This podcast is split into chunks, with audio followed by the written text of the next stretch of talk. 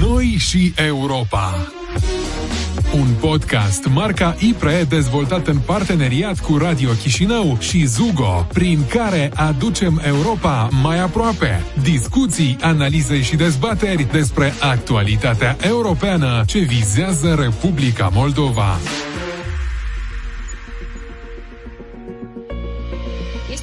Important să concepem politica externă nu doar ca pe niște activități de interacțiune cu alte state, ci ca pe un set de instrumente și activități menite să îmbunătățească situația în țara noastră și viața cetățenilor.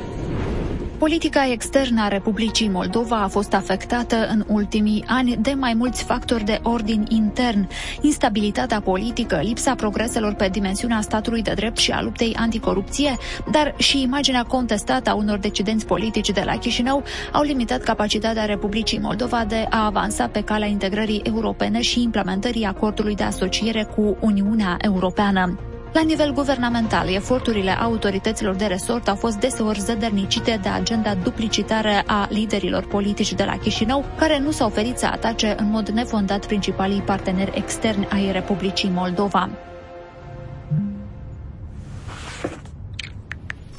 Your election reflected people's expectation for a better life, without corruption and based on the rule of law and democratic norms. And it has opened a window of opportunity for enhanced EU-Moldova relations. La France est prête à s'engager pour accompagner la Moldavie sur ce chemin. Cela passe par un soutien à des projets d'investissement d'entreprises françaises. Suntem alături de președintele Republicii Moldova, doamna Maia Sandu, și suntem pregătiți să furnizăm întreaga asistență de care este nevoie pentru implementarea cu succes a programului său reformator și pentru gestionarea multiplelor crize cu care Republica Moldova se confruntă. Noi și Europa.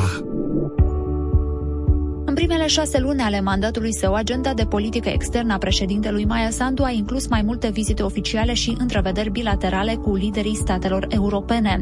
Pentru a înțelege mai bine care sunt prioritățile de politică externă ale președintelui Maia Sandu, dar și viziunea instituției prezidențiale pe dimensiunea celor mai importante dosare de politică externă, am discutat cu Cristina Gerasimov, consilier prezidențial în domeniul politicii externe.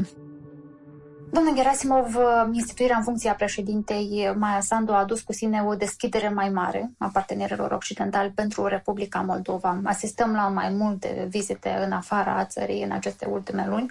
Care este principalul mesaj pe care a vrut să-l transmită instituția prezidențială în afara Republicii Moldova?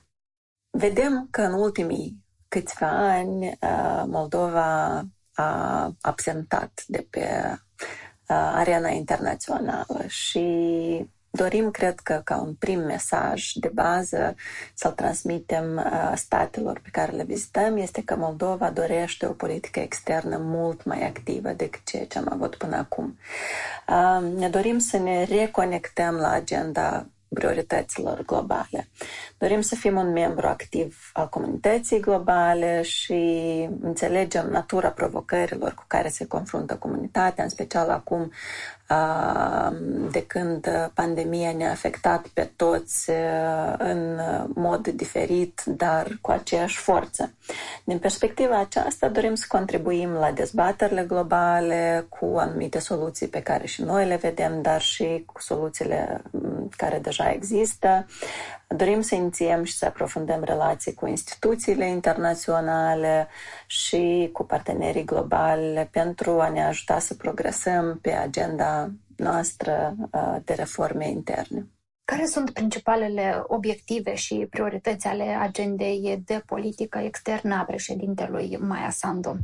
Scopul politicii externe a doamnei Sandu, dar și a Republicii Moldova, este de a servi, în primul rând, și de a proteja interesele cetățenilor noștri. Um, din câte observăm, în 2021 acest scop este foarte mult influențat de contextul evoluțiilor domestice la noi în țară, La fel vedem lipsa unui guvern funcțional cu mandat de plin care nu ne permite să acționăm sau să fim mai activi pe scena internațională. Incertitudinea politică generată de un parlament disfuncțional la fel nu ne permite să fim mai activi și să luăm decizii mai rapide în interesul cetățenilor noștri.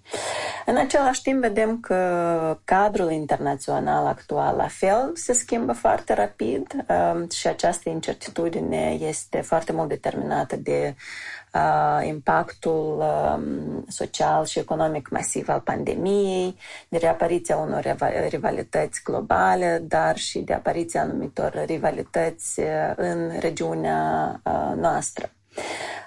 Vedem și reluarea conflictelor militare în apropierea granițelor noastre, ceea ce face mediul nostru unul mult mai incert și mai uh, periculos. În acest sens, ne dorim să facem tot posibilul să punem bazele unei politici externe previzibile, unei uh, politici externe consecvente, una care să fie orienta, orientată spre cetățeni și care să contribuie la soluțiile multilaterale și la crearea unui mediu regional sigur și benefic uh, pentru uh, reformele de care avem nevoie uh, în următorii ani. Dacă îți discutăm despre prioritățile pentru anul acesta, dar și pentru anul 2022, um, aici noi am identificat cinci direcții majore, voi menționa doar trei, acestea vor fi uh, la fel um, făcute publice de către doamna președinte Sandu în viitorul apropiat. Prima este depășirea pandemiei. Aici, având în vedere situația foarte gravă din sănătatea publică, ne dorim să diminuăm efectele pandemiei și aceasta este prioritatea zero, aș spune eu, pentru, pentru doamna Sandu, ca să contribuim la îmbunătățirea situației într-un mod, într-un mod mult mai, mai sustenabil. Pentru aceasta, ce facem? Negociem cu partenerii internaționali pentru asistența necesară, cum ar fi echipamentele medicale, echipamentele individuale de protecție, dar și negocierea accesului mai ușor la vaccin. O altă prioritate sau un obiectiv al politicii externe este să contribuim la relansarea economiei. Aceasta prevede, în primul rând, atragerea mijloacelor uh, financiare care sunt necesare să consolidăm uh, stabilitatea macroeconomică a țării și, desigur, că acoperirea deficitului bugetar. Aceasta înseamnă, de asemenea, să colaborăm cu partenerii noștri internaționali, cu instituțiile financiare pentru a atrage mai multe credite, subvenții în sectorul privat, pentru ca să putem să ajutăm acei întreprinzători uh, mici și mijlocii, uh, agricultorii care ar putea să aibă încă o șansă să-și salveze afacerile sau să-și relanseze activitățile care au fost stopate pe timpul pandemiei. Și poate o ultimă uh, prioritate care aș menționa-o aici este încurajarea și sprijinirea securității regionale. Știm că țara noastră trebuie să depună eforturi pentru a menține un mediu constructiv și non-conflictual cu vecinii săi, dar în general în regiune. Acest lucru prevede, în primul rând, după cum vedem noi, menținerea unor relații de bună vecinătate cu România, cu Ucraina. Vedem că acestea au fost direcțiile pe care prioritar ne le-am propus, însă și cu alte state care au aici interese de securitate directe sau indirecte legate de amplasarea noastră regională. Restul activităților, restul priorităților o să le facem publice în curând printr-un comunicat de la președinție. Noi și Europa. Vorbim pe înțelesul tuturor despre relațiile dintre Republica Moldova și Uniunea Europeană. Acum o lună a fost semnat uh, un uh, memorandum între Ucraina, Republica Moldova și Georgia de un memorandum de cooperare prin care a fost instituit acest trio asociat, iar în toamna acestui an este preconizat și un uh, summit al Uniunii Europene pentru viitorul parteneriatului estic.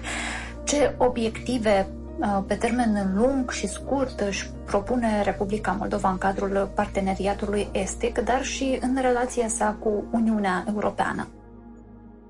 Comisia Europeană, împreună cu un alt reprezentant al Uniunii pentru afaceri externe și politică de, de securitate, au prezentat uh, un an în urmă o propunere privind obiectivele de politică pe termen lung ale parteneriatului estic, uh, pe care să le urmăm după 2020.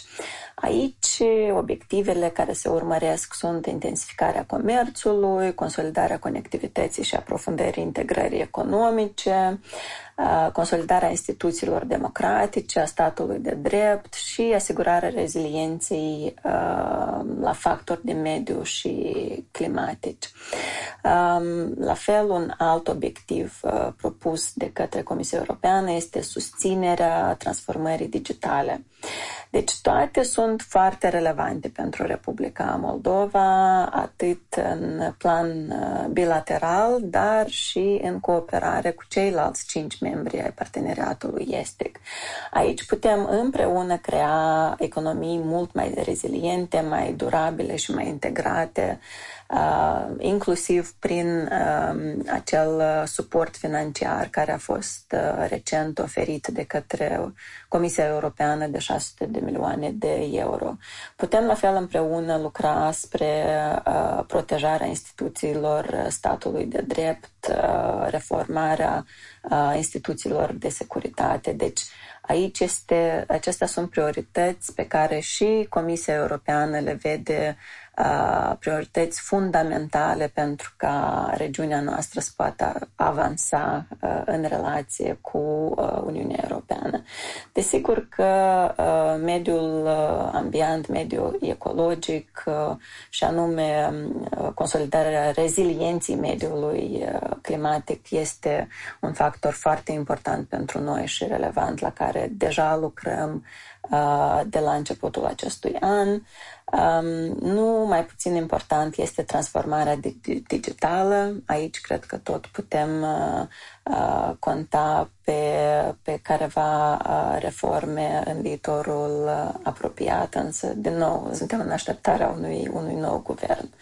Aceste noi obiective au fost stabilite în urma consultării um, structurate privind viitorul parteneriatului estic, uh, cu participarea foarte largă a statelor membre, a organizației societății civile, societății civile, dar și a diferitor medii, precum celui academic sau a întreprinderilor și instituțiilor financiare. Deci, prioritățile pe care noi ni le vom seta uh, depind de fiecare domeniu în parte uh, și toate cele cinci sunt foarte relevante pentru următorii, uh, următorii ani pentru politica noastră externă. Să revenim un pic la situația din uh, Republica Moldova. La începutul lunii iunie am văzut mai multe întrevederi în formatul 3 plus 2 pentru reglementarea conflictului transnistrian. S-a spus la un moment dat că ar fi posibil chiar și organizarea unei um, astfel de discuții în formatul 5 plus 2 deja la Stockholm. Care este viziunea președinției în uh, reglementarea uh, conflictului transnistrian și cum vede instituția prezidențială soluționarea acestui conflict sau măcar primii pași spre o soluționare a conflictului? Primii pași pe care uh, îi vede instituția președinției este, în primul rând, crearea unui guvern funcțional care să-și poată asuma prioritatea a soluționării conflictului transnistrian. La moment vedem că au loc anumite progrese ad hoc pe anumite dimensiuni sau segmente destul de înguste, însă nu vedem o viziune națională, o viziune de țară, cum ne vedem noi, cum ne imaginăm noi reglementarea conflictului transnistrian. Deci, în primul rând, considerăm că este important să creăm o astfel de viziune, um, una care să fie creată prin consens între principalii actori politici, societate civilă și instituțiile statului, desigur. Și la baza soluționării uh, conflictului transnistrian, cred că trebuie să fie aceleași trei principii pe care le discutăm deja uh, de mulți ani, și anume um, la bază trebuie să fie interesul național de țară, soluția trebuie să fie exclusiv una pașnică și identificată prin negocieri. Și trei, reintegrarea trebuie să ducă la crearea unui stat funcțional. Dacă nu avem aceste trei principii la baza creierii acestei viziuni de soluționare a conflictului, o să, o să tergiversăm procesul și în continuare. Noi și Europa, pe înțelesul tuturor despre relația cu Uniunea Europeană. Aș vrea să ne referim la câteva vizite pe care le-a avut președinta Maia Sandu în afară. Um, am văzut că la Chișinău sau unii analiști politici au menționat că aceste vizite ar avea un comportament electoral. Cum comentați aceste declarații din prisma președinției dumneavoastră ocupându-vă de consilierea pe politică externă a doamnei președinte? Am văzut atât declarații cât mai mult opinii și cred că aceste opinii au dreptul la existență ca și oricare altele. Uh, pentru cei care știu însă cum se creează o agenda a unui președinte, este foarte clar că aceste vizite nu sunt planificate cu două, trei săptămâni uh, înainte, ci cu câteva luni înaintea uh, efectuării lor propriu-zise. Vizita în Italia și în Polonia au fost planificate mult înainte de a cunoaște data alegerilor anticipate, de exemplu. Dacă ar fi să ne gândim că aceste vizite au loc uh, prin prisma uh, nu știu, unui obiectiv electoral, atunci am fi văzut mult mai multe vizite uh, în, urmă, în ultimele luni și în următoarele săptămâni care încă mai sunt. Un exemplu ar fi că doamna Sandu a refuzat, din păcate, vizita la Generation Equality Forum, o invitație pe care a primit-o direct de la președintele francez Emmanuel Macron. La fel, ei nu ar fi refuzat să meargă în multe alte vizite pe care le-a primit pe parcursul acestor uh, luni. Doamna Sanduș își prioritizează vizitele în funcție de interesele și necesitățile cetățenilor noștri. În același timp, este normal ca un președinte de țară să efectueze vizite pe parcursul mandatului său și aici noi o să avem, acum avem uh, alegeri uh, parlamentare anticipate, o să mai avem și uh, alegeri locale, deci asta nu înseamnă că programul de activitate a doamnei președinte trebuie să fie stopat uh, pentru ca nu cumva să coincidă cu uh, perioade de alegeri. Dacă să ne referim uh, la întrevederile pe care dumneavoastră le-a avut cu diaspora, cunoaștem foarte bine că doamna Sandu duce o politică inclusivă vis-a-vis de toți cetățenii noștri și cei care sunt în țară și cei care sunt peste hotare, iar aici diaspora sunt cetățenii noștri. Uh, Până o lună în urmă, condițiile stricte impuse de pandemie nu au permis asemenea întrevederi de un calibru mai mare cu diaspora, de exemplu când am fost în vizită la Bruxelles sau când am fost în vizită la Berlin. Însă acum vedem o relaxare a acestor, a acestor restricții și respectiv vom vedea mai multe întrevederi atelier pe care le, le va organiza doamna Sandu cu diaspora. Și vă asigur că acestea vor continua și după alegeri. Un rezultat al acestor vizite întreprinse în străinătate de către președinte a fost semnarea unor acorduri bilaterale cu guvernele în în țările cărora a fost în, în aceste vizite, care sunt menite să faciliteze cumva viața cetățenilor Republicii Moldova care trăiesc și muncesc acolo. Vă gândiți și la alte acorduri asemănătoare care ar putea să fie semnate în uh, perioada următoare? Despre ce fel de acorduri ar fi vorba și uh, spre ce mm, țări țintiți, ca să zic așa? Ministerul Afacerilor Externe și a Integrării Europene lucrează la multiple acorduri internaționale de genul acesta. Unul a fost cel pe care l-am semnat acum recent în vizită la Roma. Tot în această vizită am fi putut semna un alt acord de recunoaștere a diplomilor academice, însă a fost nevoie de câteva zile adiționale pentru a pune la punct câteva detalii care încă nu erau gata. Ministerul Afacerilor Externe are o listă lungă de acorduri la care, la care lucrează, inclusiv cel ce ține de conversiunea permiselor de conducere pentru diferite țări, inclusiv pentru Germania. Este unul pe care l-am adus în discuții și atunci când am fost în vizită la Berlin. În Polonia am discutat despre necesitatea unui acord de protecție socială, de recunoaștere permiselor de conducere. Astea au fost ridicate și discutate cu demnitari la nivel înalt în, în Varșovia. La fel am menționat necesitatea semnării a mai multor acorduri și în cadrul întrevederilor online sau convorbirilor telefonice pe care le are doamna Sandu. De exemplu, cel mai recent a fost discuția cu uh, omologa sa, doamna președinte a Greciei, unde într-o conversație telefonică am discutat mai multe acorduri care sunt la moment uh, în așteptare uh, uh, pentru a fi negociate. Le aducem în discuție de fiecare dată atunci când considerăm că este oportun să sau că am putea accelera cumva eforturile Ministerului de Externe în a semna aceste documente. Noi și Europa. Vorbim pe înțelesul tuturor despre relațiile dintre Republica Moldova și Uniunea Europeană. La final, doamnă Gerasimov, vă rog să ne spuneți din perspectiva instituției pe care o reprezentați, care sunt principalele provocări pentru a promova o politică externă și credibilă și activă a Republicii Moldova. Anul acesta este unul deosebit pentru noi și unul destul de dificil. Observăm de la începutul anului o deschidere enormă față de politicile și reformele care sunt propuse de către doamna președinte Sandu.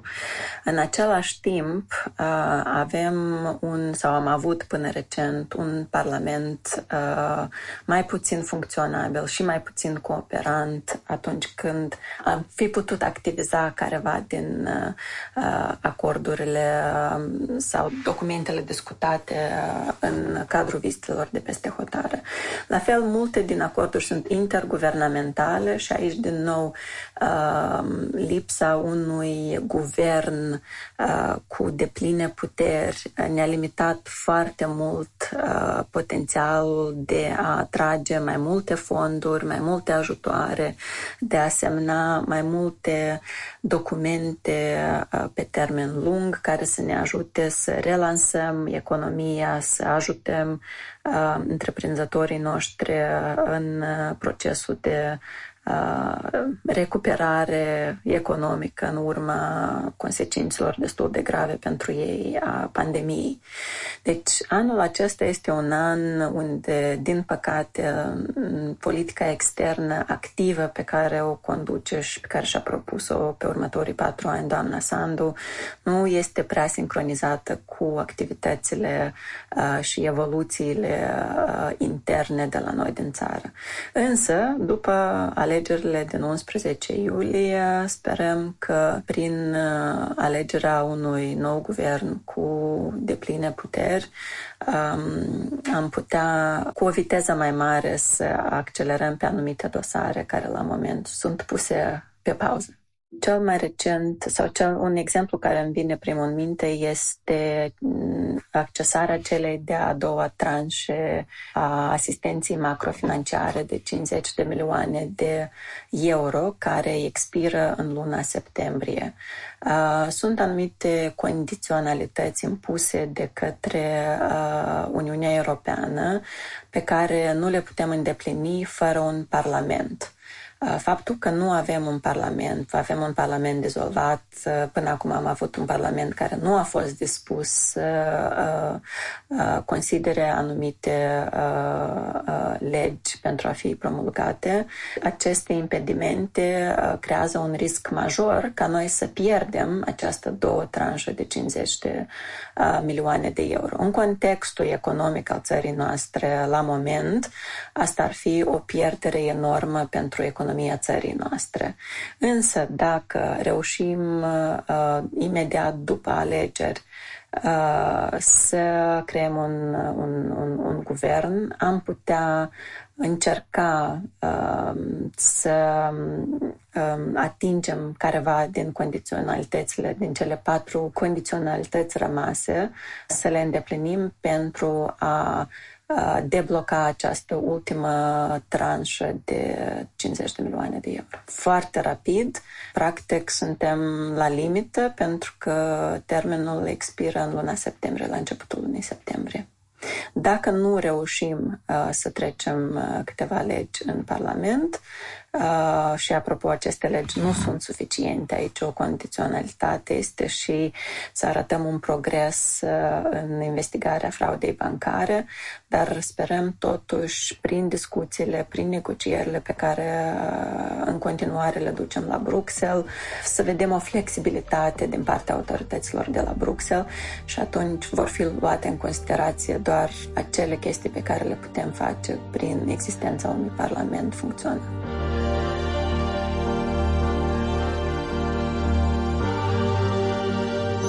Noi și Europa.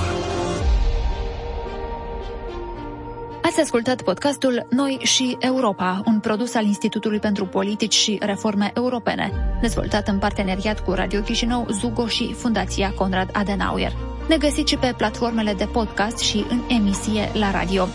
Eu sunt Cristina Păpușoi și vă dau întâlnire luna viitoare ca să discutăm împreună despre realitățile europene.